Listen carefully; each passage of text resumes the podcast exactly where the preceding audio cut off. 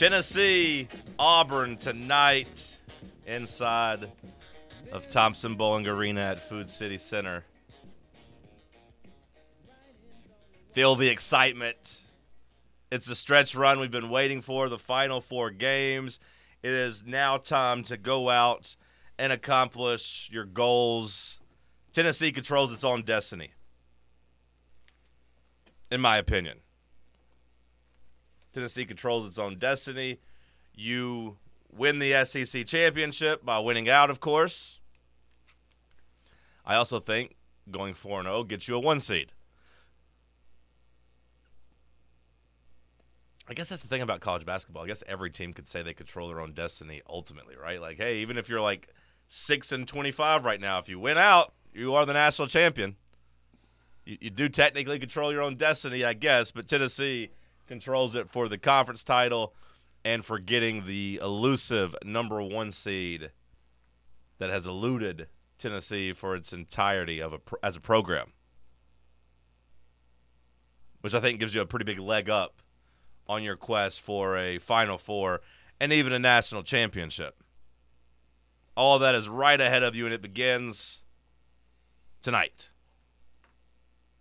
Tennessee, last I saw, five and a half point favorites. Bob, your thoughts? Doesn't get much bigger. This we've been talking about it already. These uh, last four games, incredibly important. And you're right; they they control their destiny, and at the same time, it feels to me that if we've talked about whether we think they could go four and zero oh or three and one, and what their prospects would be to still win the conference if they were three and one. If that one loss is tonight, they're in trouble. I think. I think that's going to be hard because of what Auburn has in front of them with their schedule. So this is, they're all big games, but there's a lot of ways you could look at it. This one's the biggest, um, right? Because it's the first one, and also the other intangibles. It's Bruce coming back home. It's you know a team that that Barnes has had a little bit of trouble with over the you know past few seasons. We've got that game to point to. Uh, the last Auburn game here, I believe, was the one that was like uh, felt like a tooth extraction. I mean, it was forty-six to forty-eight. I think. Yeah, it was rough. It was rough. So, uh, yeah, it's this is uh, this is a big one tonight. Don't forget Steven. yes. Yes. Steven Pearl. Coach in waiting. I don't know why I so confidently said 46 to 48. It was 46 to 43. Even worse. I, I gave us five too many points in the game. and I, for, I, I haven't looked at it, but I, as I recall, I mean, the first half score was, I mean, they actually turned it up a little, I thought, in the second half to make it that final score. But I don't recall for sure. Yeah, it was 23 to 19 at halftime. God. Tennessee scored 23 in both halves, so we were consistent. But Auburn, Auburn played a little bit better in the second half and scored five more points. But no, you're exactly right, Bob. This is a bigger game than Tennessee Alabama, in in terms of.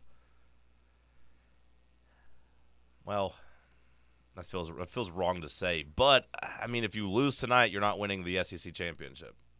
I do feel confident about that. Yeah. If you win tonight and lose at Alabama, I think you have a, you still have a better chance of winning the SEC championship. So yeah, no, this game is bigger, which is weird because you know it's the team you're tied with this weekend versus the team you're ahead of going into tonight. But but yeah, you, you got to win tonight. It's bigger than the one against Alabama. Not from a national like seeding standpoint, I don't think. Going on the road is going to carry more weight than than being at home, but also being at home puts more pressure on you. If you lose Saturday at Alabama, I think people understand. It's tough to win in college basketball. If you lose tonight at home to your former coach who has who has kind of kicked your ass, that that's deflating.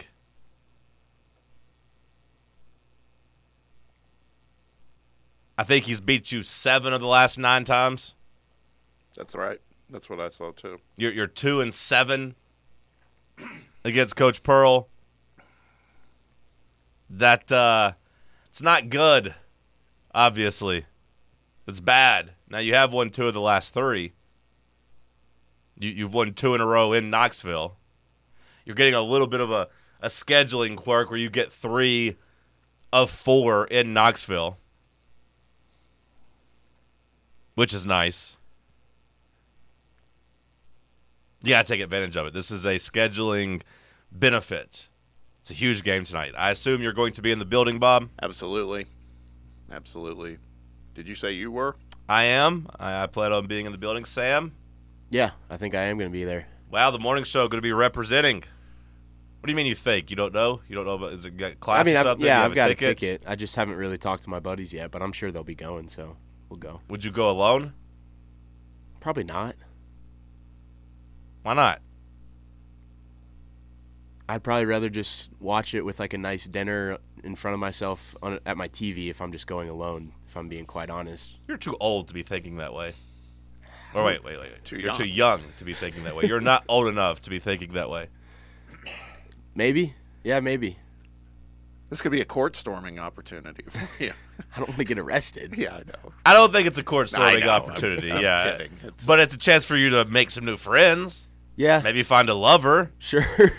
You know, maybe create a, a core memory of, uh, you know, of your at least your senior year. yeah, I mean, I'll be going. I'll be going. I think we just guilted him into it. He's going. I don't know. We said he said that about LSU, and he ended up going. Right? Was it LSU or was it South Carolina? South Carolina. Yeah, which maybe was a good thing, or maybe you would have made the difference. Maybe you'd have been True. there, and, and, and the boys would have played better. True. We haven't lost to a game I've been to so far. Well, there you go. No, A and M too. You blew that off. Yeah. Too much golf. You just you just aren't balled up, Sam. you got these free tickets at your disposal. You just can't be bothered to go to the stadium. I guess. You don't want to go to the arena and watch the the, A and M boys? game. In my defense, I was too late to the. I was my tee time ended way too close to My the start tee of the time. game. I, I know that's what it's called, but uh, it always just makes me cringe when people say my tee time.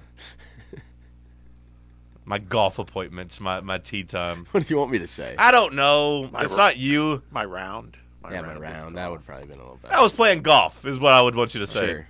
I was, We were a little late playing I was golf. finishing up my round. Yeah. Yeah, I was, I was playing golf. That's all you gotta say. Okay. I, I know you didn't create the phrase "my tee time," but it, it always just it irks me. My round of the majestic game ended too late. My tee time. Anyways, so yeah, you you weren't there for A and M. Now you look up. You only got two games left of your college career. By the way, I don't know why this bothers me more than it bothers you. Yeah. I feel like I've graduated like twice already. That's kind of my big problem. Okay. Like I lived next to seniors when I was a junior, and I was friends with all them. So I kind of like graduated with them, and then all my buddies left last year, and then now I'm here in my fifth year doing, you know, sports management major and all that stuff, redoing another year of school. So I'm just kind of feel like I've run like three victory laps by now. Fair enough. I can relate. I remember at the end, like the last semester, that's all I wanted to do was be done and get out.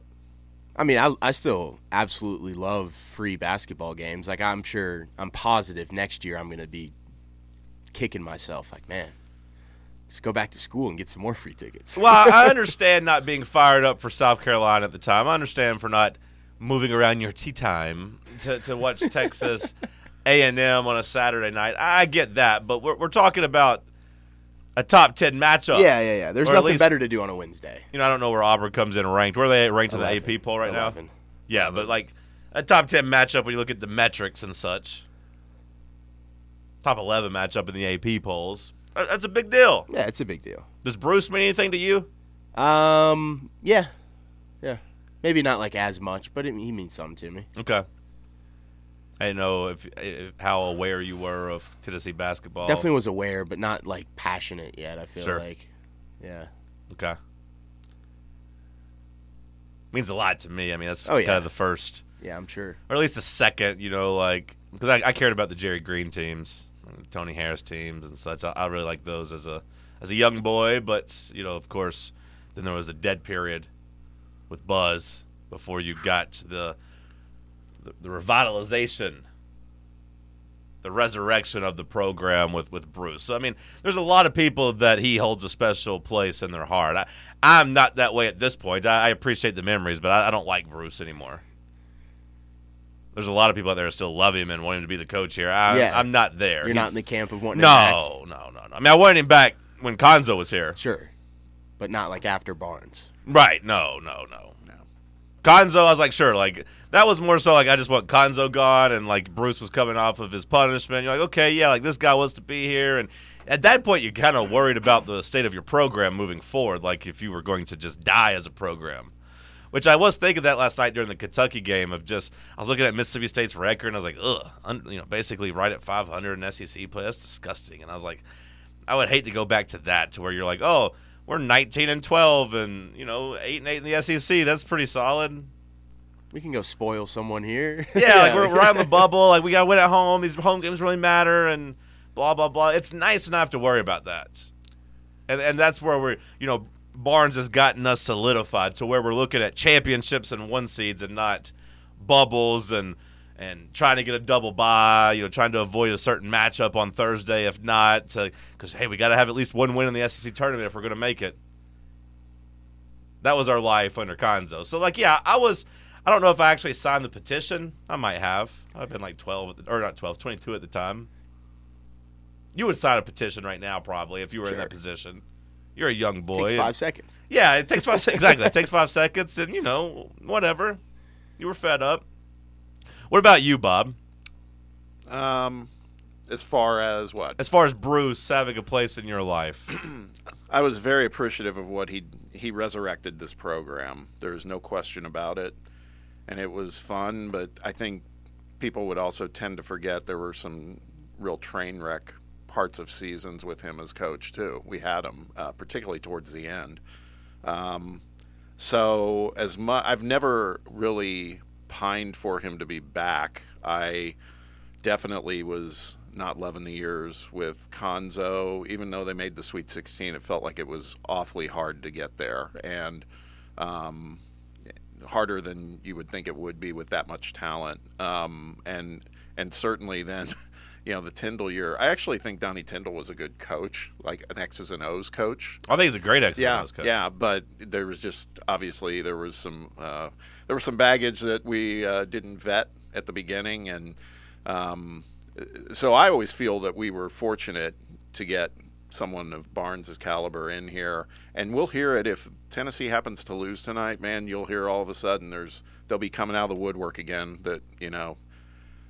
Bruce is Bruce. That should be Bruce here. You know, I'm just he's I don't want to say he's dead to me, but I have no desire for him to be back here. I, I really don't. No, yeah, I mean, I, I that is that ship has sailed for me.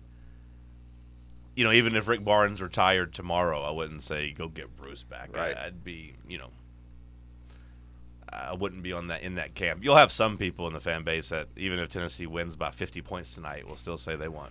There was we had a caller on the Sunday show that I still do um, that brought it up that if Barnes either a retires because of uh, you know they get to the Final Four, or maybe win it all, uh, or b if you know he has another you know run in the tournament that's short, you know just a game or not, you know or two maybe. Uh, do we start looking for a new coach? And wouldn't we be looking at Bruce Pearl? That came up. And I was just like, I, I guess, but I, I just I don't get it. That's all. Now, with that being said, Sam, if if you know Barnes does win a national championship and retires, and they did hire Bruce, I wouldn't like be upset about it, but I wouldn't be like pining for it. I wouldn't be leading the charge for it or anything. Right. But if it if it happened, like, oh, okay, that's cool. You know, because I mean, he is a good coach. Yeah. What he's done at Auburn is is kind of remarkable. I mean, Auburn basketball has has pretty much been a nothing for the entirety of its existence, or at least since Charles Barkley. I know they had a couple years in the '90s, I believe, where they were pretty good, but outside of that, the 20 years before Bruce got there, or the maybe the 15 years before he got there, they were pretty much an afterthought, a laughing stock. I mean, there's all those statistics you can point to. I agree with what you just said, and there's all those statistics you can point to as well. That uh, what he did at Tennessee, what he's done at Auburn, that's what he excels at. He's like, uh, to me, he's like a premier marketer, you know, of, of a of a program and great recruiter, all of those things. X's and O's coach. Some people think he's elite. I don't fully agree. I know he's got Barnes's number, and I know they got to a Final Four, but I, have also seen instances where he's gone up against other coaches, and you know, uh, Mark Few comes to mind, Kevin O'Neill comes to mind. Uh, those guys would just, you know, run circles around him in games and for, in terms of game plan, etc. Um, the other thing too is again we know he got he got Auburn to a Final Four, um, and it's been pretty well chronicled. But I don't have it in front of me. But if you look at his tournament performance or Auburn's tournament performance the past couple of years, uh, it's pretty much early exits. Yeah, they've been disappointing. They've been disappointing, but you know I don't want to go and just call him just a marketer at this point because he is at year ten at Auburn. At Tennessee, God, you that's could hard to believe. Yeah, at Tennessee, you could say that like, hey, you know, it was easy to come in here and and just play an exciting brand of basketball, and and you could say that it wasn't really sustained at Tennessee. You know, the last year was not good. I mean, you were 19 and 14 heading into the tournament, then we're one and done. So I know, I know there was suspensions and and dealing with that fallout, but it's kind of crazy that 19 and 14 you were what like an eight seed in that tournament Yes. Yeah. It or was an nine eight- seed, whatever it was, it it was was an an eight nine eight- matchup, It right? was. Yeah. So like it's, that's kind of crazy that 19 and 14 got you to be that seed and rather than like you know a little bit lower in the play-in situation. But at Auburn, like if he'd have left after the Final Four, you could say, okay, yeah, he just did kind of the same marketing thing and he went to somewhere bigger and better. But I give him credit. Auburn hasn't been aesthetically pleasing at all times. Like last year, I thought that team was pretty rough, and, and that wouldn't have been a very exciting team to watch if you were an Auburn fan. You wouldn't really have liked that team. But you know, he's had he's had them in the top ten two of the last three years. Yeah. and that's you know that's three years removed from the Final Four. Like he he has sustained that and kept them as an elite program. So at least in the conference, I, I don't want to call him just a marketer at this point because. I do feel like he's he, he deserves a little bit better than that with the way he sustained them. Yeah, all of that to say, they can come in tonight and take Tennessee out for sure. I mean, we this is you know, uh, you got to believe that he will have them very very wound up to play in Knoxville. I think the crowd's gonna be wound up to have him back too. Like I think Yeah. there's a little bit of uh, hey, you used to be here, respect for what you've done, but we want to beat you, and we really want to beat this team. And I don't I don't like Auburn's basketball program. I find them to be pretty annoying. Yes, They They- get they irk me. they've got a very uh, unlikable kid. I've talked about it before. Not K.D., of course. We know about K.D. Johnson, but Chad Baker Mazara is another one who's a good player, but he is always yapping with players, with refs, and he's. I think he's getting more run now. I think he might be the starter if Jaylin Williams is not starting. So Yeah, the last update on Jaylin Williams was that he was making the trip to Knoxville, but some college basketball insiders had him as very doubtful, is what they were saying. They said they did not think he was going to play, but he's just going to come with the team, make the trip. So, you know, you might be getting a undermanned Auburn team. But I expect it to be a hornet's nest tonight inside of Thompson Boling Arena at Food City Center. I, I want to see a really good crowd. I you know, expect it to be a true sellout, not just an announced sellout, but one that's got sellout vibes to it, where it's loud the entire time. Despite how Sam is no selling it as a student, nah, I could take it or leave it. I'd rather eat my, my hungry man dinner right in front of the TV and have my tray out and you know sit there Clown on eat, my lazy boy. eat my beans and, and, and watch my watch my tube. got the folding TV tray in front of him. Yeah, I'd rather sit at home and have a good meal rather than pound That's some I'm drinks, alone. That's if I'm pound alone. some drinks, and go raise some hell like a a 22 year old man should. Not be talking about your TV dinner and, and sitting there and watching at home. The comfort from my own couch, you know, it's just. This crowds really get to me. I don't really like being out in big crowds. it's such a hassle to get back home. Then you gotta wait in line in the bathroom. Uh, I'd rather sit at home and watch it. Typically, I agree, but not for the big games. Not big game John. The big games still get me going. Yep.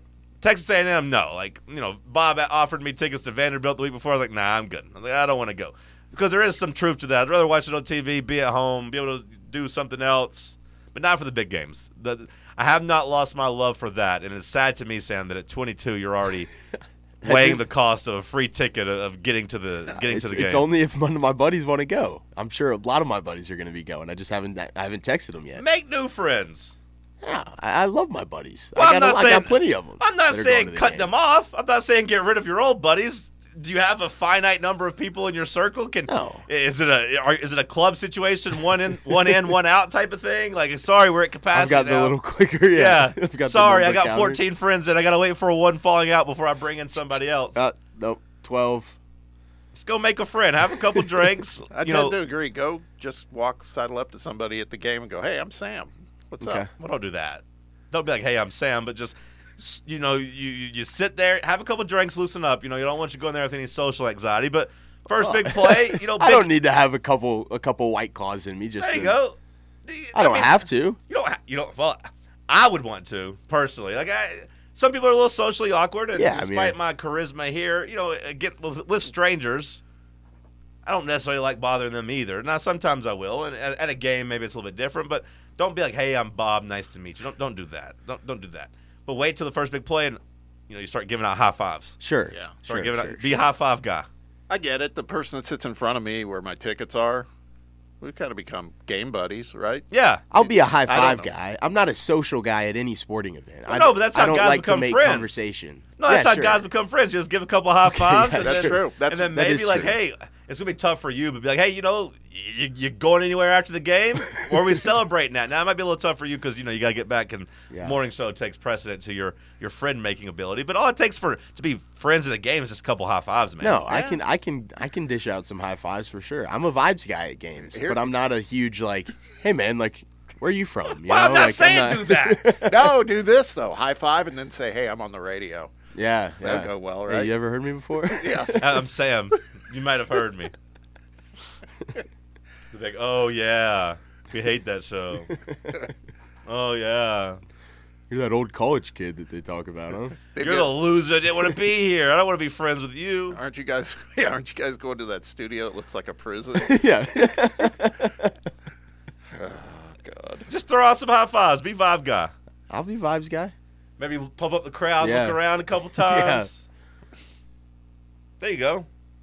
Just go by yourself. You don't need to. You don't need to worry about your friends. Again, I'm not saying get rid of your friends. I'm saying make new memories. That's it. It's a big game tonight. It is a big game.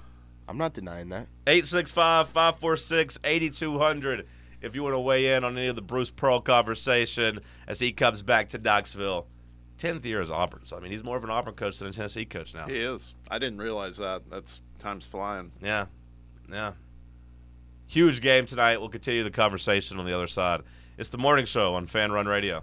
In the mall with the whole team. Nah, can't answer calls cause I'm balling. I was waking up getting racks in the morning. I was broke. Now I'm Show me my opponent. Tennessee versus Auburn. Stats by Will, the best in the business. Coming on to preview right now. Will, scale of 1 to 100, how big is this game tonight? About a 90, 90, 95, I'm feeling. Is it bigger than the Alabama game? Now, that's a good point. Now, yeah, if you compare the two, this is probably bigger, but Alabama becomes a 110 out of 100 if you don't win tonight. Sure.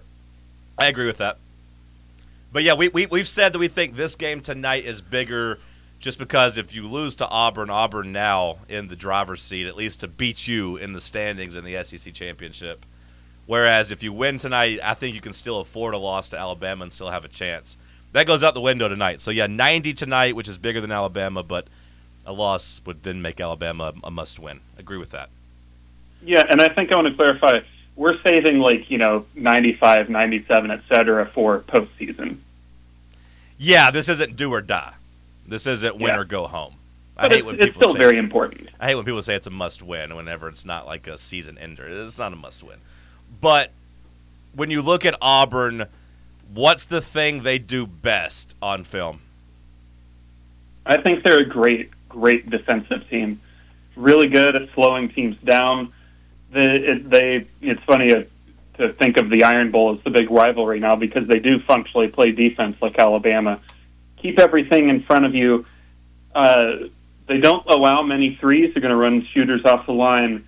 But the unique thing about playing Auburn that you uh, honestly don't really get playing anybody other than, I would argue, Tennessee, they will funnel you to the rim a good bit because they're that confident Broome and Dylan Cardwell can block shots. And to be fair, they've been really smart at doing that. They're number three in the nation in a field goal percentage allowed at the rim this year, despite allowing a really high uh, attempt rate down there. Is it possible to say that? Because I look at the same thing, Will, with you know Johni Broome and now Jaylin Williams. Sounds like they keep saying maybe game time decision, but it doesn't seem like he would play. But if you think of Broome and Chad Baker Mazara, it's almost like in some ways, um, kind of protect Auburn. If, if Auburn can protect them from themselves in terms of guard play, that's another that's another factor too. It's like uh, they kind of go as Tre Donaldson and dare I say K.D. Johnson goes too. Yeah, I mean it's a for for a team that's I would argue their four best players are wings or forwards. They are extraordinarily high variance on offense. I mean, I put it in the uh, piece. They've had four games of 1.33 points per possession or above, which is an amazing night against any opponent, and four of 0.95 or lower. The only other Big Six team to do that this year is Baylor, who's similarly frustrating to watch. And it's because you know you generally know what you're going to get from Broome, and when Jaylin Williams is available, you know what you're going to get from Williams. But he's not available. Baker Mazara is good, but not a star offensively. More of he's a really great defensive player, but kind of the second option on offense. The guards just run so hot and cold that they really are a, a truly chaotic unit on offense. Where, and, it's not just Johnson. Tre Donaldson makes some truly horrendous decisions with the ball in his hands. Denver Jones, who is an FIU transfer that scored 20 a game last year, kind of just a role player right now, hasn't really found his stride inside the perimeter. Even Aden Holloway, the five star freshman, second lowest two point percentage by any player in the SEC in the last 17 years. So, but the thing is, you look at all of that, and yeah, they shot 14 for 26 from three in their last game. It's just they could do that. They could shoot three of 27 like they did at App State. They have an alarmingly wide range of outcomes. Statsbywill.substack.com. Go subscribe, go subscribe, go subscribe. What's Tennessee's biggest way to attack Auburn's defense? I really like the idea of pushing in transition. This Auburn team, you know, it you'll see in the stats they don't commit a lot of turnovers, but the, my favorite, you know, coachism, I guess, is you know a bad shot is as good as a turnover, and Auburn loves a bad shot, buddy. Uh, when K.D. Johnson's on the court, anything could be going up at any possible time, and honestly, the same with the rest of the guards. So when Auburn starts, you know, barfing up 27 footers and they, you know, hammer off the rim, Tennessee needs to push the pace like early and often in this game. I kind of think it's not the exact same, but it's a similar game plan to what you had for Alabama, where you're a little handsy, you're forcing turnovers, but you're also, you know, driving them inside, you know, forcing some tougher shots and not allowing them to get back and set their defense up. When Auburn sets up a half court defense, it's really hard to pick apart. But in transition, they foul like crazy. They it's uh, on a Synergy this year, 219 field goal attempts out of transition, 118 free throws.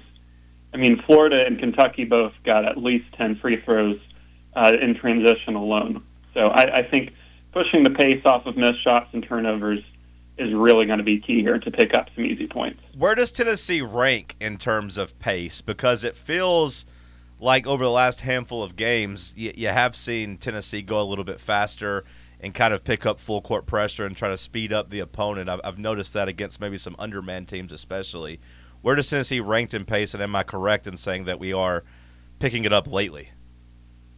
Yeah, I, I think they're picking it up lately. The pace of, of the last few games has been quite a bit faster. You know, the average possessions per game this year in college hoops is 68, which is you know traditionally pretty low.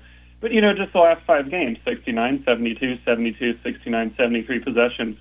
This one's projected at 71. Tennessee likes to play fast, especially in offense. You know, right now, average possession length 15.8 seconds offensively. That's 25th fastest in the nation. They push the pace quick and honestly better than I would argue any other Barnes team. I don't think the Grant and Admiral team was as good at pushing the pace.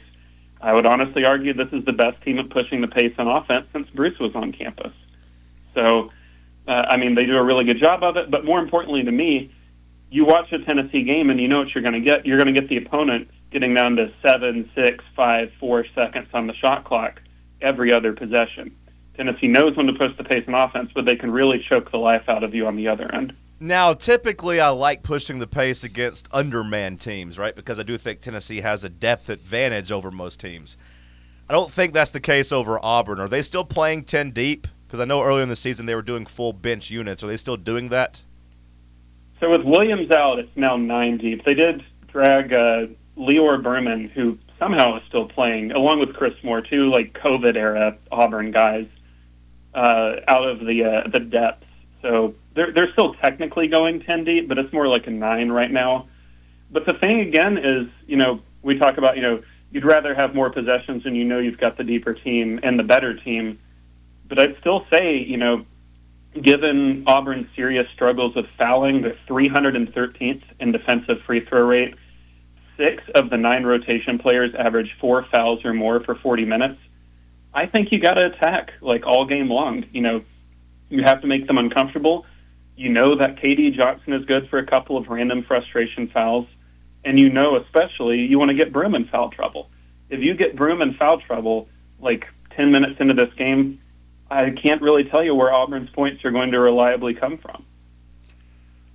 Let's talk for a second about a guy I've been mentioning. He he drives me nuts, but I do have respect for his game, and that's Chad Baker Mazara because all the histrionics you see with him on the court and all of the behavioral stuff. It seems to me though that he brings serious energy to that team. I mean, have you looked in your in your statistical dives that you do?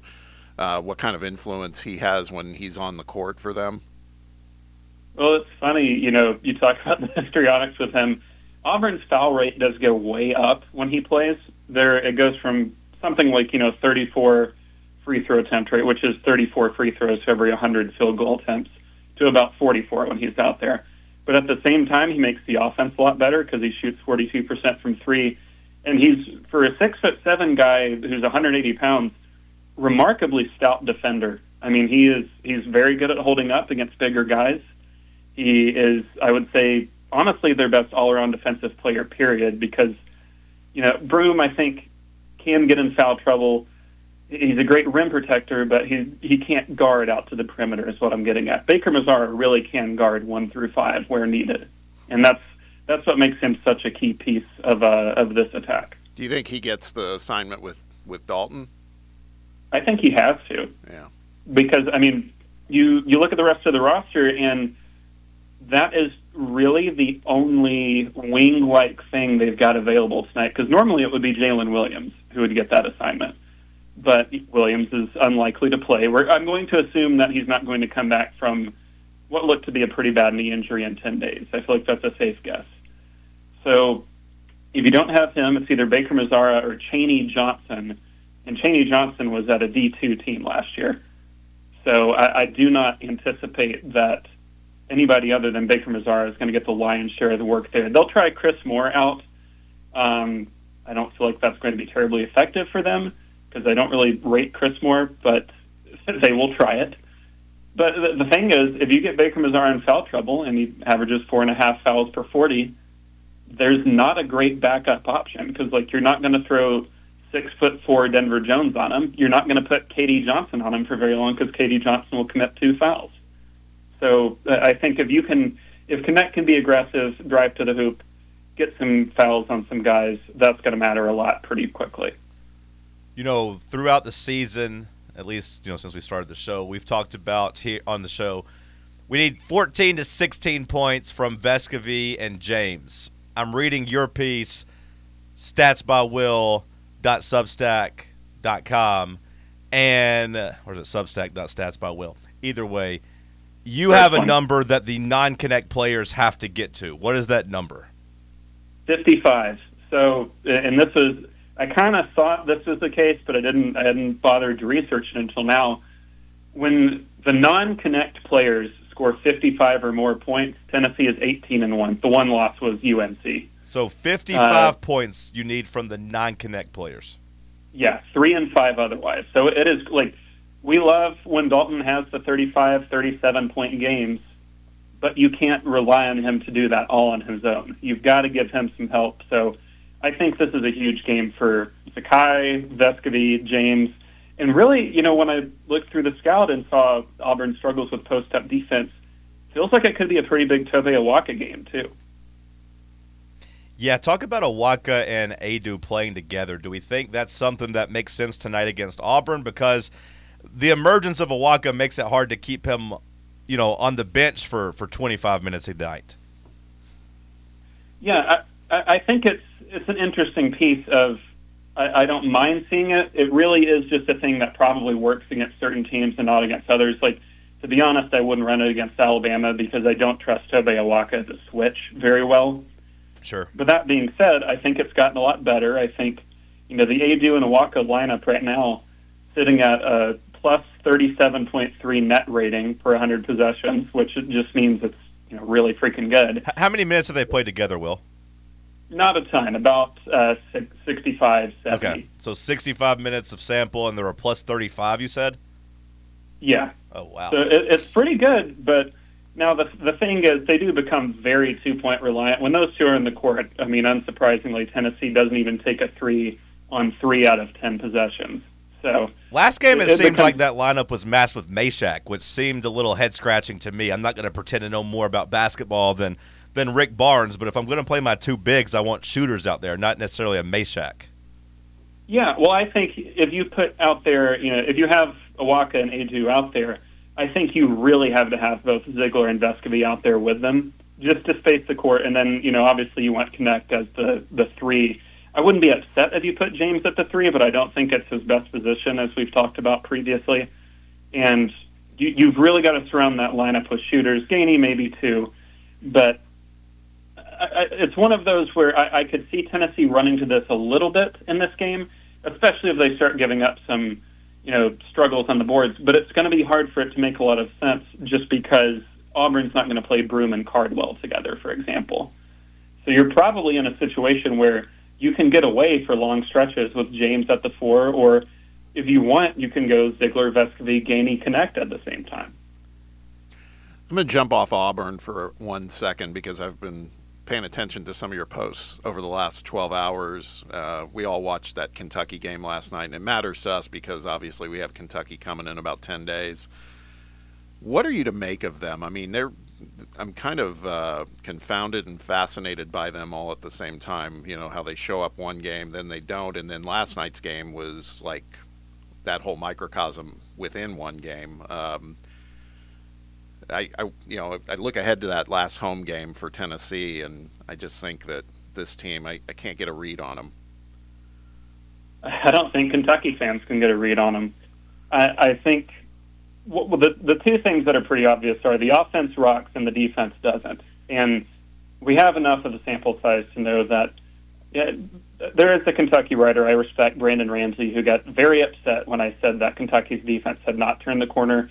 And, you know, credit to him, he watches more games than I do. But, I mean, listen, L- they gave up, you know, 75 on 71 possessions to LSU, 95 on 80 to Alabama, which I know it's Alabama, but still.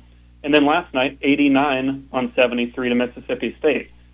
They remind me a lot, and I mentioned this in uh, John's chat last night, uh, of the Brandon Ingram and Grayson Allen Duke team, where I kept waiting the whole season for that team to look like a top five team every night, and it just never happened. And they kind of quietly exited in the Sweet 16. That's what it feels like is coming for them. But at the same time, they still have such a high boom and bust ratio that could I see them making the Final Four? Yeah, sure. Why not? Could I see them losing to a 13 seed? Sure. I think anything and everything is on the table for those guys. Yeah, I will say I don't know if they've turned the corner, but I watched a lot of that Mississippi State game last night, and there was at least effort on defense. You know, they blocked a bunch of shots, they got a couple of key steals late in the game, so that is you know progress from where they had been. So I don't know again if I call that turning the corner, but at least they seem to care on defense now. I, I thought it was pretty telling though that during the game they're like. Calipari, you know, he says now that the players are actually paying attention to the scouting report, and that's helped. I'm like, what? It took them 30 games to start paying attention to the scouting report? And that's with a staff that doesn't even do scouts, really. Well, I guess that's why they don't pay attention. There's nothing noteworthy on there. what does Tennessee go down the stretch here over the next four games? What's your record prediction? I'm going to go the boring route and go three and one. I think you win tonight. You protect home court. It's kind of the, I mean, really outside of one true offensive implosion, Tennessee has been just about unimpeachable at home court this year. So I, I don't think you're going to lose that. I think you probably will beat Kentucky at home, given that you matched up so well with them the first time. And then you're probably going to split the Alabama South Carolina road games. I would imagine, though, that Alabama's the loss. I, I think winning at Coleman it's a tough place to win. We've seen Alabama at home, we've seen them on the road, and they are way better at home than away from home. So I, I think three and one puts you at fourteen and four. And uh, you're going to need Alabama to lose a game, but I mean, they play at Ole Miss tonight. They play at Florida next week. It's definitely possible they lose one. And they, they play you, Tennessee. Tennessee can beat. And they play themselves. Tennessee. If you go three and one with the one loss being to South Carolina, I don't even know what that would do to me mentally. That would be pretty tough to accept. Yeah, yeah. Like on one hand, you can't be mad if you beat Auburn, Alabama, and Kentucky, you know, in a two-week stretch. But if you lose to South Carolina, which is a you know a perfect letdown opportunity there, without the revenge factor, of course, but you probably win the SEC championship. It, I guess you do win the SEC championship if you go three and one with a loss to South Carolina. So I guess I would lock that in, but it would have me in a little bit of a mental pretzel. Yeah, no, I agree. It, would it would be tough to uh, to rationalize away. Is there a particular key to the game tonight that you're honed in on? Is it the 55 points from the players not named Dalton Knecht, or is, there something else? 55 is the big one for me, and just three pointers. It's it's the same thing as always with Tennessee games, but especially with Auburn's chaotic behavior. They've shot 45% or better eight times, and 26% or worse 10 times. So Tennessee's floor is a lot higher, but their ceiling has generally been lower. If Tennessee hits 40% in this game, they're winning, like full stop. But uh, I, I got to see a game where you know Auburn's not you know 14 for 26 to feel super confident. Will Warren, statsbywill.substack.com. Sometimes I get that mixed up. It's because you don't even need to type in the the address on your little website because you don't need to go to it because Will will deliver it to you directly to your email. That's where I read all the game previews. That's where I read all of your pieces. They go right to your inbox. So go sign up, subscribe, statsbywill.substack.com. Get all of the best information directly to your email. Follow him on X, formerly known as Twitter. Stats by Will. Appreciate you and your time as always, my friend. Thanks for having me on. Thank you, Will. Feel any better? Um, I like. I feel more informed. I, I like the the 55 point stat Yeah. because we've been trying to kind of figure that out ourselves, right? In terms of, you know, we've been doing it with Vescovi and Josiah, and more about their output. But maybe it's not just them two. Whenever you have Jonas and Zakai scoring at their level, and you know, trying to piece together some points from Awaka and and other players. So 55, 18 and one, three and five when they don't do it. So that's that's pretty telling. That got me fired up. Love stats like that. Yeah. I- I've got another one too that we don't talk about. I mean, there definitely the games where we see Gainey. I don't even think it needs to be double figures, but if Gainey's getting seven, eight points, that's that's a difference maker too. Typically, Yeah, it was pointed out to me. I've been giving everybody a fake stat, and I will say that it's not my fault. Well, it's not solely my fault. I'll take a little blame, but I I I trust the worldwide leader in sports. I understand that you know good journalists they they check multiple sources and they do a little bit more vetting, but I'm not a journalist and I trust ESPN. Cameron Carr's not undefeated this year. He, he, he got in for like 20 seconds against North Carolina and missed a three and got pulled out. So, but it, it doesn't show up on the ESPN game log. So I just go to his game log and it says win, win, win, win, win, win, win, win, win, in the 10 games he played or whatever. And then finally someone's like, well, actually, are you just ignoring North Carolina? And I was like, damn it. Because then I looked on like my Yahoo app on my phone and yeah, sure enough, he he had a minute there and, and missed a shot. So I have to retire. now you can now No, say no, when no. it's a Cameron Carr game where he braids his hair. he's one and oh. zero. So I mean, like the eight, if, if the eighteen and one 55 game stat works, then I could say you know something because that, that coincides. Yeah. No, it's That North Carolina's game, just yeah. an outlier, Yeah. right? Like North, the North Carolina game, throw it a out. throwaway. Undefeated in games Cam Carr plays. Undefeated when players not named Dalton Knecht scores 55 points in games that didn't immediately follow a trip to Hawaii, Yes. to and from Hawaii. Yes. Yeah, that, Yeah.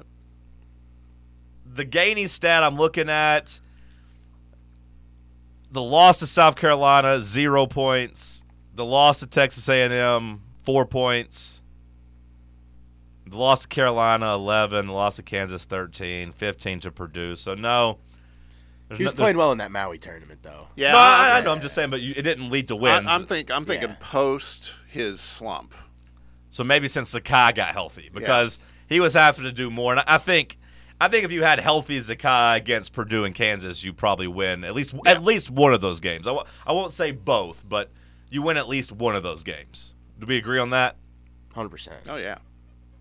So yeah, maybe maybe Gainey's workload got a lot less whenever Zakai got healthy and was playing at a All SEC level. Now that we're moving the goalposts on the stats, like I barely even view the Purdue game as a loss, honestly, with how many fouls got called. That's true. You got to throw that one out too. It's in Hawaii. The officiating was inconsistent, and you know it was a football game on both Yeah. sides. Uh, You, you got to throw that one out. I don't view us losing to Purdue, honestly. Like, Yeah. and Kansas, you know that was a deflating game. That was a third game in three days. Who the hell plays three games in three days? The NBA doesn't even do that. They tried during the lockout, and the players like rebelled, like, "No, we're not doing it." So like th- the third game in three days, you, you can't even count that. So really, You can throw out three of our losses. you kind of went undefeated in Maui, as far as I'm concerned, or wherever the hell the tournament was, Honolulu. Tell you, I do. I'd love to play Kansas again though. After Oh, yeah. watching them last night. Oh, they stink. yeah, they can't score. Well, well, McCullar's out, which obviously is a factor, but they they're not they're not that good. They're, they we've always said they're not deep, and now they're down a player, a star player. So Your loss to Purdue, Zakai went two of eleven, one of seven from three, scored five points. Against Kansas, 0 for six, 0 for four from three, zero points. You lost to North Carolina, nine points, three of eight, played a little bit better. So like early season on, like you know that when you did struggle in Maui, like if you, if you get the Zakai that's in control now and playing at a high level, like again, I, I think you you win those games. Even the assist numbers, you know, zero against Kansas, Yeah, he was bad to start the year. zero Just against Purdue. I believe that's right. Let me make sure that's the right thing. Nope, nope, that's not the right thing. still getting over that knee. three, Three th- against three Purdue. against Purdue and two against Kansas. So it, not zero, but not much better. It's clear the numbers that you can see when Zakai started to feel healthy. You know? Yeah, I mean, it really just looks like it clicked for him starting against North Carolina State. Yeah.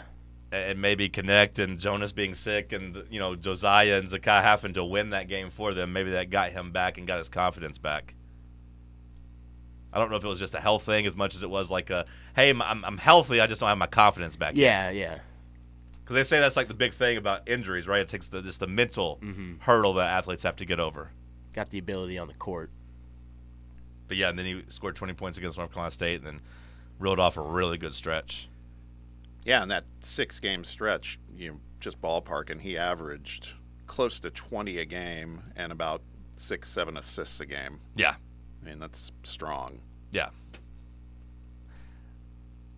Has really only had a couple clunkers since then. I mean, I, I didn't think he was was like great against Alabama the first go around, but you didn't need him to be. I didn't think he was great against Vandy. You didn't really need him to be. South Carolina, he kind of stunk, but since the South Carolina game, he's back to playing at a high level. Like he's been really good, basically in every game except A and M. But I mean, that was just a, a situation where you just weren't making shots as a team. So there's a couple of stats and caveats and, and benchmarks this team needs to hit. Cam Carr needs to play. we need 55 points, and we need Zakai not to have torn his ACL. Uh, you know, recently before the game, or at least have some games under his belt since the ACL tear. That's it. We're pretty damn good when that's the case. Hour two in the books. We'll, we'll talk more about the SEC in general in hour three. It's championship time, baby. Let's go. Stick with us. It's the morning show on Fanrun Radio. White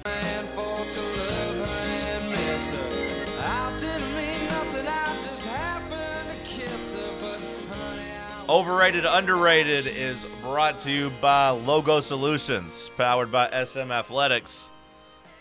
If you are a business owner, a club director, or a member of a social organization and you have a logo and need merchandise, oh, do I have an answer for you? Or do I have a solution for you? That's right. You can check out Logo Solutions powered by SM Athletics. You have a logo, they have a solution. From custom apparel to headwear and promotional items, Logo Solutions is your one stop shop for all of your branded merchandise needs. Made right here in East Tennessee. Give them a call for all your logo needs. 865 966 3434. That's 966 3434. Let's play some overrated, underrated. Overrated. Very overrated. It's overrated. Overrated, my friend. Overrated. I'm gonna tell you why. I think that's a solid rated right there. It's perfect rated. He underrated, man. He has some swag. He has some real swag. Lobsters are underrated. They don't die.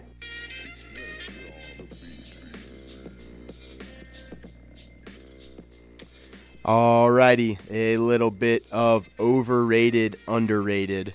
Alrighty. Here we go. Overrated, underrated. Drafting offensive weapons over offensive line. I gotta say it's probably underrated. Would you agree or disagree that Cincinnati made the right pick by taking Ja'Marr Chase over Penei Sewell?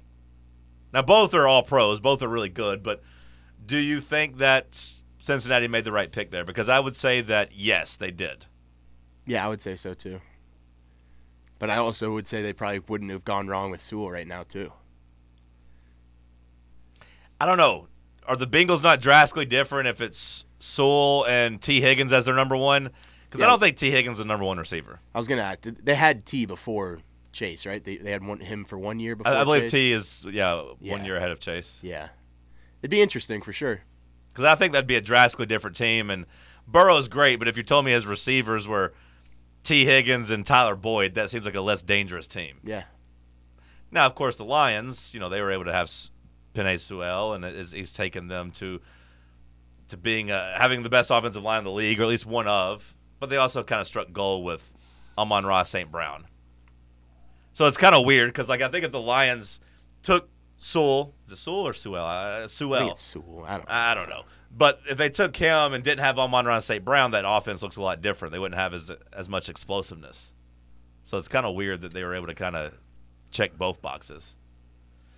But maybe the key comes down to if you're at the top of the draft, there's, there's a better chance that your offensive lineman is going to be good, and maybe that's the safe pick. Bob, I think it's underrated. Uh, it's a tough one because there's the whole argument that you, you know, kind of feel like, like an offensive lineman, for example, it's kind of the foundation to the house, right? I mean, I think that that's you have to have stability there, but it's a league that is based mostly on scoring these days and on offense, and so weapons matter. It matters from a from a fan perspective, selling tickets, all those things. So I, I think uh, I think it's probably a little underrated myself too. However, if I play devil's advocate to myself, the gap between the first lineman taken versus like the second and third round lineman, that's probably a lot wider than the gap between the first receivers taken versus the guys in the second and third round, right? Hundred percent. I mean, you can find AJ Brown in the second round. You I can, think that's what makes the argument so interesting. you can find Antonio Brown in the what was it, the fifth round? Yeah, Amon Ra, I believe was was he a fourth rounder or a third rounder? I think fourth rounder. I don't. I, I can't tell you how many like all pro tackles have been drafted outside of the first round. Probably not many, right? Yeah. But the wide receivers, you can find those guys later on and and get just as good of production. I know Ja'Marr Chase has been great, but like from that perspective, I got to say, Sam, I'm, I'm flip flopping. I'm going. It's a little overrated because I do think, I do think, just if you're looking for an All Pro player, it's a better chance that you're going to ha- find one at left tackle yeah. Early in the draft versus late in the draft. Well, I think you touch on something interesting too because uh, it's almost like weapons might need to be clarified. It's like is it that's a quarterback or receiver because running backs I don't think or I I would say that that would. If you think about a, a running back, I think that would be overrated to me overall. Unless you're getting a Christian McCaffrey, there's just not that many that have, you know, done that well. And you go out and can get like a James Robinson a couple of years ago that produced for a couple of seasons and did great. Yeah, sure. Like uh, the tight end, throw that in there too. Like that's the argument people have made against Brock Bowers. I- I think wide receiver is kind of the only skill position player, you know, outside of quarterback, obviously, that you look at and say worth a first round pick. But I do think every stud offensive lineman in the league is a first round pick, basically, because they have the size and athleticism, and like that's the stuff that jumps off the film and jumps out of the combine. And there aren't very many diamond in the rough offensive linemen. So I got to go. It's actually overrated. Sam, give me the offensive lineman, especially if we're looking from the Titans standpoint. Give me offensive lineman. Yeah. Okay. Even give me the second offensive lineman over a tackle, or excuse me, over a uh, wide receiver. Gotcha. All right. Overrated, underrated. Arizona basketball. I feel like it's underrated just as a whole. I get that they haven't won big recently, but I never think of them as an elite program, or at least as like a blue blood. But like growing up, I used to. They matter. Maybe they're kind of a little bit of a sleeping giant in terms of like breaking through and winning championships and stuff. But like the Lute Olson days, I mean, he was one of the premier coaches in basketball, right? I mean, was he ever thought of as the best basketball coach, Bob? No, but he was definitely like top five. Yeah, I remember the year you know with with um, Luke Walton where they kind of went were they undefeated that season or they maybe lost once going into the tournament. I know I said I just remember it and didn't Yeah. remember the details, but I thought maybe they were even undefeated. Well, they had know. most of that team come back from the team that won with Miles Simon and others, and they got, I think Utah knocked them out in the tournament that Yeah. year. Um, but that's interesting. I, I I'd say this is two parts for me. I think they're maybe underrated as a whole, but to me, this season, I feel they're overrated. Um, we've been talking about this. The fact that they're on the cusp of a one seed in the tournament, and they're a great team. Don't get me wrong, but uh, they've they had a, a pretty bad loss to Stanford, and you know they're playing in a conference that's hobbled and it's you know limping to the finish line in its last season. So I think this year they're a little overrated, but by and large, I would say underrated. What did they do last year in the tournament? Lost to Princeton. If it wasn't for Lost to Princeton in the first round. yeah, if it wasn't for Purdue losing the Yeah, losing the yeah. If, yeah, if, if it wasn't for that Purdue loss, I think that Arizona would be the talk of, Yeah, it of was a- that. I don't even remember kinda. it. that exactly. was a, what a two fifteen. Two fifteen, yeah. Yeah, Oh, I do. I remember think Purdue now. happened the day after it or something like that. Yeah, like no, it I- was a complete afterthought because I, I of that. do remember because I kind of liked that Arizona team. Yeah, see, I, that was my national title pick. I remember. yeah. Oh, they were good. Yeah, And the year before they were good too, They right? were, Like, yeah. that was the year they were a one seed, right? Because they, I remember betting me, me and, when me and I was down in Tampa, and yeah, I was betting on them to win the Pac-12 championship, and they Mm-hmm. were one seed. They they had a disappointing exit there in that tournament too. I'm pretty sure. So maybe maybe Tommy Lloyd's not a tournament coach. Just like the coach he learned under for years. Yeah, yeah, maybe he's got that Gonzaga thing going where he's not a tournament coach. Maybe. All right. Uh, overrated, underrated. They popped up in the in the sporting world yesterday. The Cleveland Cavaliers.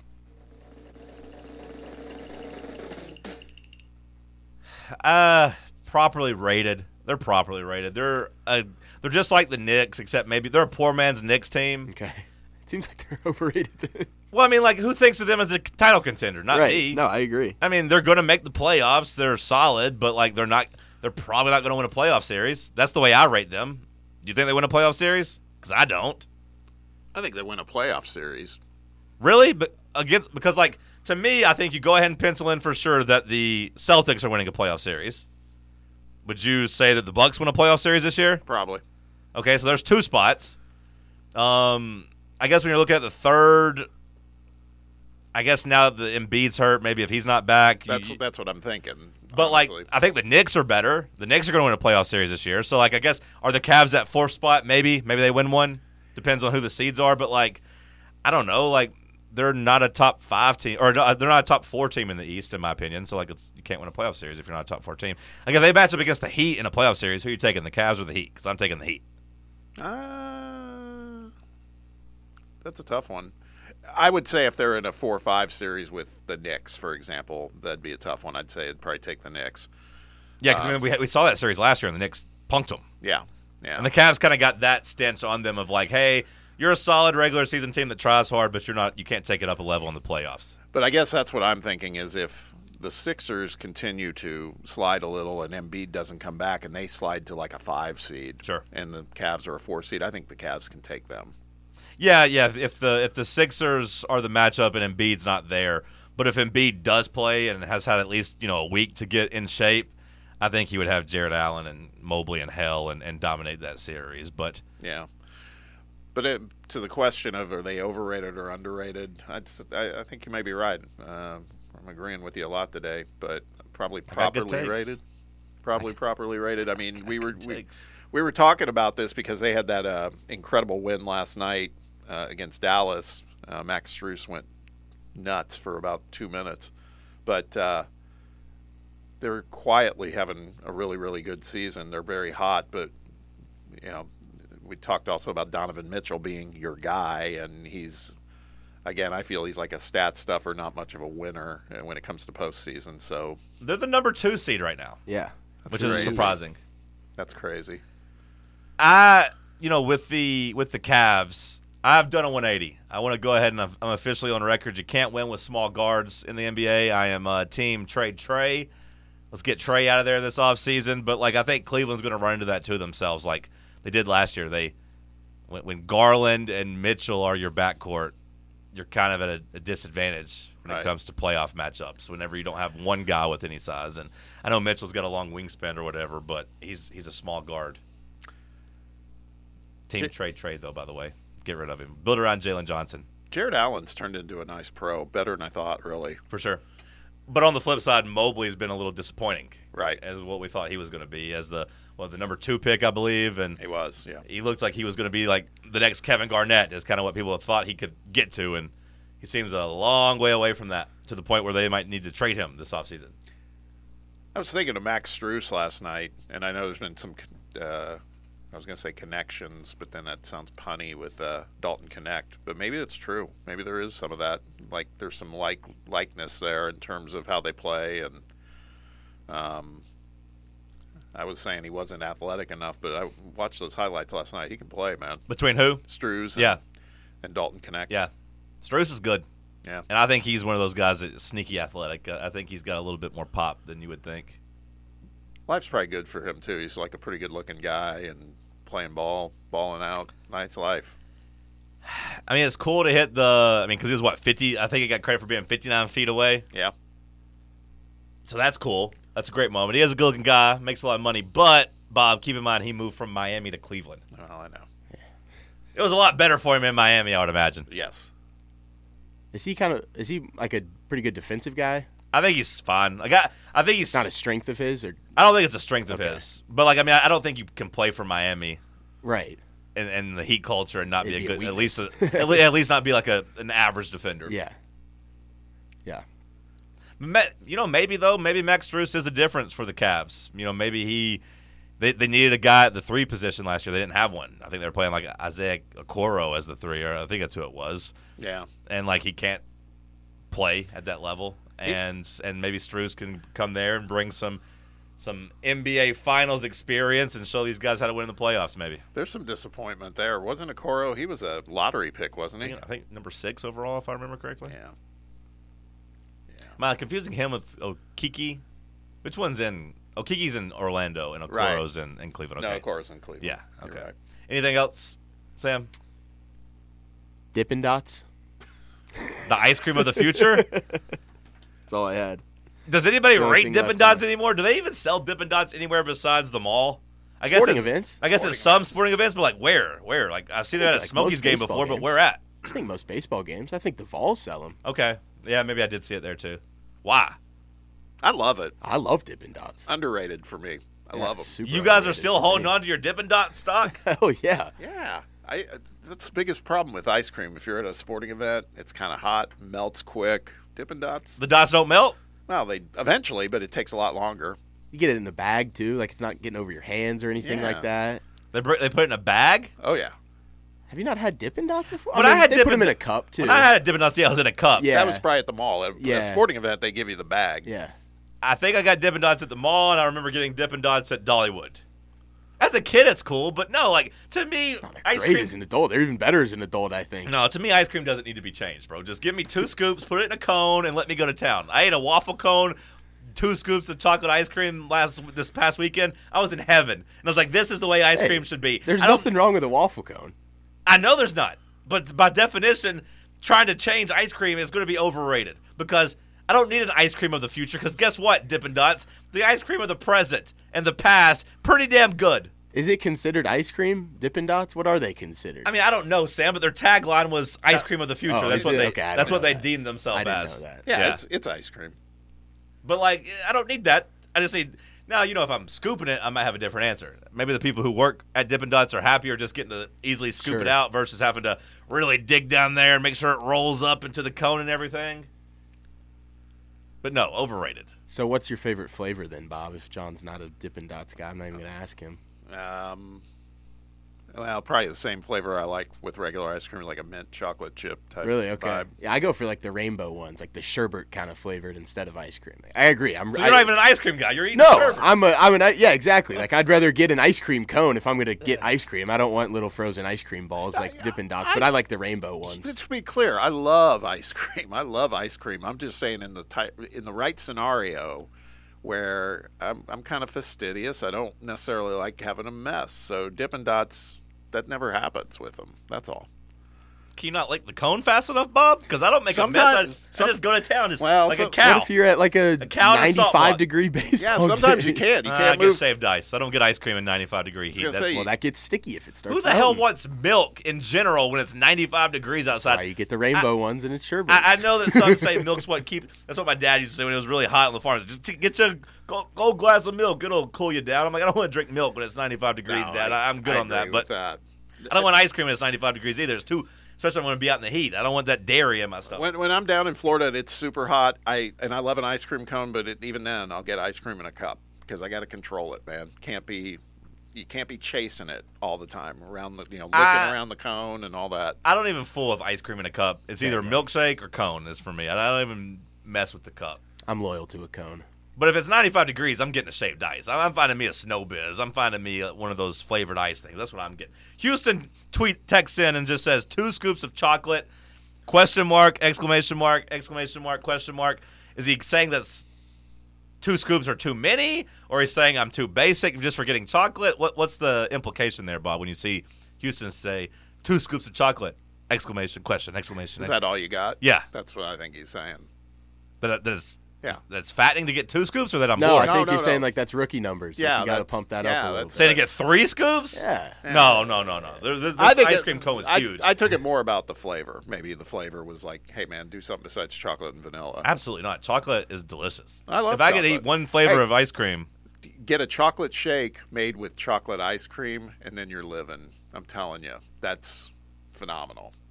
it's 9:30 a.m., 9:41 a.m., and I'm hankering for some sweets right now. I'm gonna go to find me a milkshake at 10:30. I'm gonna go to Wendy's. Dynamic pricing. The the frosty should be free right now. No one else is ordering a frosty right now at 10:30. And that's the, the last thing I'll say about this is, uh, have you ever heard Shaka Smart? That's their big for his team. Their big reward is milkshakes. Nice. Like they get a big win, it's milkshakes, and I love a milkshake more than the ice cream, really. So Yeah, see, no, I'm, there's nothing better to me than a nice cone. And waffle cone is pretty good. A nice cone and just a basic ice cream. Now, you know, I'll, I'll mix it up every now and get the cookies and cream, get a little Oreo in there, but no, the goat is just a good chocolate ice cream cone for me. So good. I like the sugar cone, not the waffle cone. Yeah, yeah. And I like a good basic chocolate chip ice cream too. That can work if it's done well. It's got to be done well. It's got to have enough chocolate chips in it. The sugar cone isn't big enough for me. Sure. The sugar cone only works when you're getting like as a little uh, soft serve treat. Like the Jason's Deli. Yeah, yeah, I love a good. God, like, I could Or like on a cruise, the ice cream thing up Oh. there. Yeah. Like, Oh. We used to go to the Western Sizzlin after Oh. church, and you know, like, you eat a big meal, you get a little t- treat, and then the bottom, the last bite of the Yep, cone. that's so exactly good. why, yeah. But no, I like the big waffle cone. It's just so much bigger. Sure. Houston saying basic, live a little. That's what it was. It was about the flavor. Chocolate's delicious. There's some things you don't need to reinvent the wheel on. I understand that some people want to live it up with all these different flavors, but there's a reason chocolate and vanilla are the OGs, the standard. All right, last. There's a reason Coca Cola, the basic, is the standard. All right, the last thing, and we got to hit a break. But then, what are your thoughts on a good blizzard where they? Oh, yeah. No, no, no, good the stuff, break it up, Yeah. mix it in. No, I love me a good Blizzard. I love me a good McFlurry, but you know, Yeah. get some some Oreo chunks in there, and then I get I get to count and like, hmm, Sonic doesn't look like there's a lot of Oreos in this Oreo blast, and then it makes me mad. But yeah, I don't want I don't want them making me a cone and doing all that while I'm driving. No, no, no. Uh, uh, ice cream cone for me is when I'm walking downtown or I'm walking somewhere or I'm sitting. Like I don't want to be driving eating an ice cream cone. What, what would I look like as a grown ass Great man? visual is you walking down like Market Square with an ice cream cone. Love it. I love it. Just strolling along. Just strolling along, not a care in the world. But like, what would I look like as a man walk, driving, trying to lick an ice cream cone? No, I can't do that. So yeah, no, I love me a good blizzard. Okay, last thing I swear. My father-in-law once got an ice cream cone because he was driving and they gave it to him and it was a mess. He just took it and just, threw it out and Just left. en- enough. yeah, it was like not doing it. You see the way Bob lit up? He's like Trey and Rick when we talk WrestleMania. Bob's been waiting to get his ice cream dessert takes off. We need some more. We'll that'll- look. no- Uh, noted on overrated, underrated. I'll Yeah. have some dessert topics. We'll look at the SEC as a whole. We'll look at the SEC schedule tonight. Tennessee, Auburn, Alabama with a big game. It's championship season here on the morning show.